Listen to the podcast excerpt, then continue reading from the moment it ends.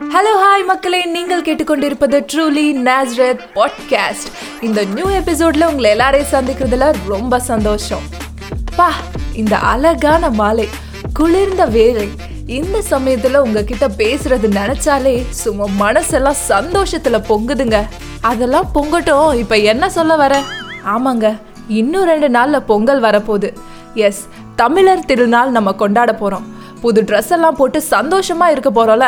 அதான். நமக்கு இருக்க தமிழ் ஃபெஸ்டிவலே ரொம்ப ட்ரெடிஷனா கல்ச்சர் பேஸ்டா கொண்டாடப்படுற ஒரு ஃபெஸ்டிவல் தான் பொங்கல் ஃபெஸ்டிவல் இதை பல காலமா பல தலைமுறைகளா நமக்கு தமிழர் பண்பாட்டை நினைவுபடுத்துற மாதிரி நிறைய ட்ரெடிஷன் ஆக்டிவிட்டீஸை நமக்கு கற்றுக் கொடுக்கும். எல்லா மதத்தாரும் ஒன்றா சேர்ந்து செலிப்ரேட் பண்ணக்கூடிய ஒரு இனிய பண்டிகை இந்த பொங்கல். அது மட்டும் இல்லாம சாப்பாட்டு பேர்லயே ஒரு பண்டிகை வந்தா நமக்கு சந்தோஷம் தானே? பட் இந்த பொங்கல் வரதுக்கு முன்னாடி ஒரு நாள் ஒன்று வரும். அது என்னன்னு தெரியுமா? எஸ் இட்ஸ் போகி. நமக்கு நிறைய அர்த்தத்தை தரக்கூடிய ஒரு பண்டிகை.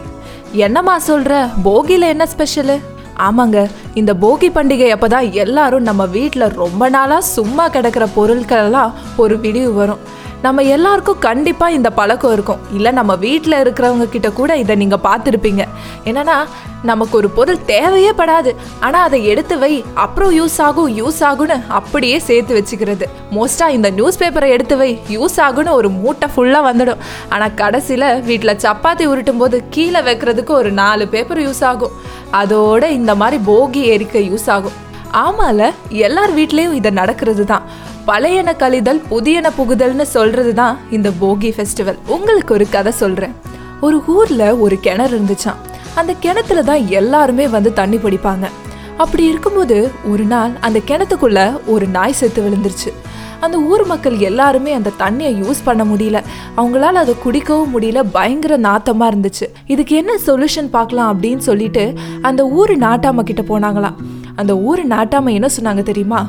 நீங்கள் ஒரு நூறு பக்கெட் தண்ணி எடுத்து அந்த கிணத்துக்குள்ளே ஊற்றுங்க அப்போது அந்த தண்ணி எல்லாமே யூஸ் பண்ணுற தண்ணியாக நல்ல தண்ணியாக வந்துடும் அப்படின்னு சொன்னாங்களாம் அந்த ஊர் மக்கள் அது கேட்ட உடனே நூறு பக்கெட் தண்ணி எடுத்து ஊற்ற ஆரம்பிச்சிட்டாங்க.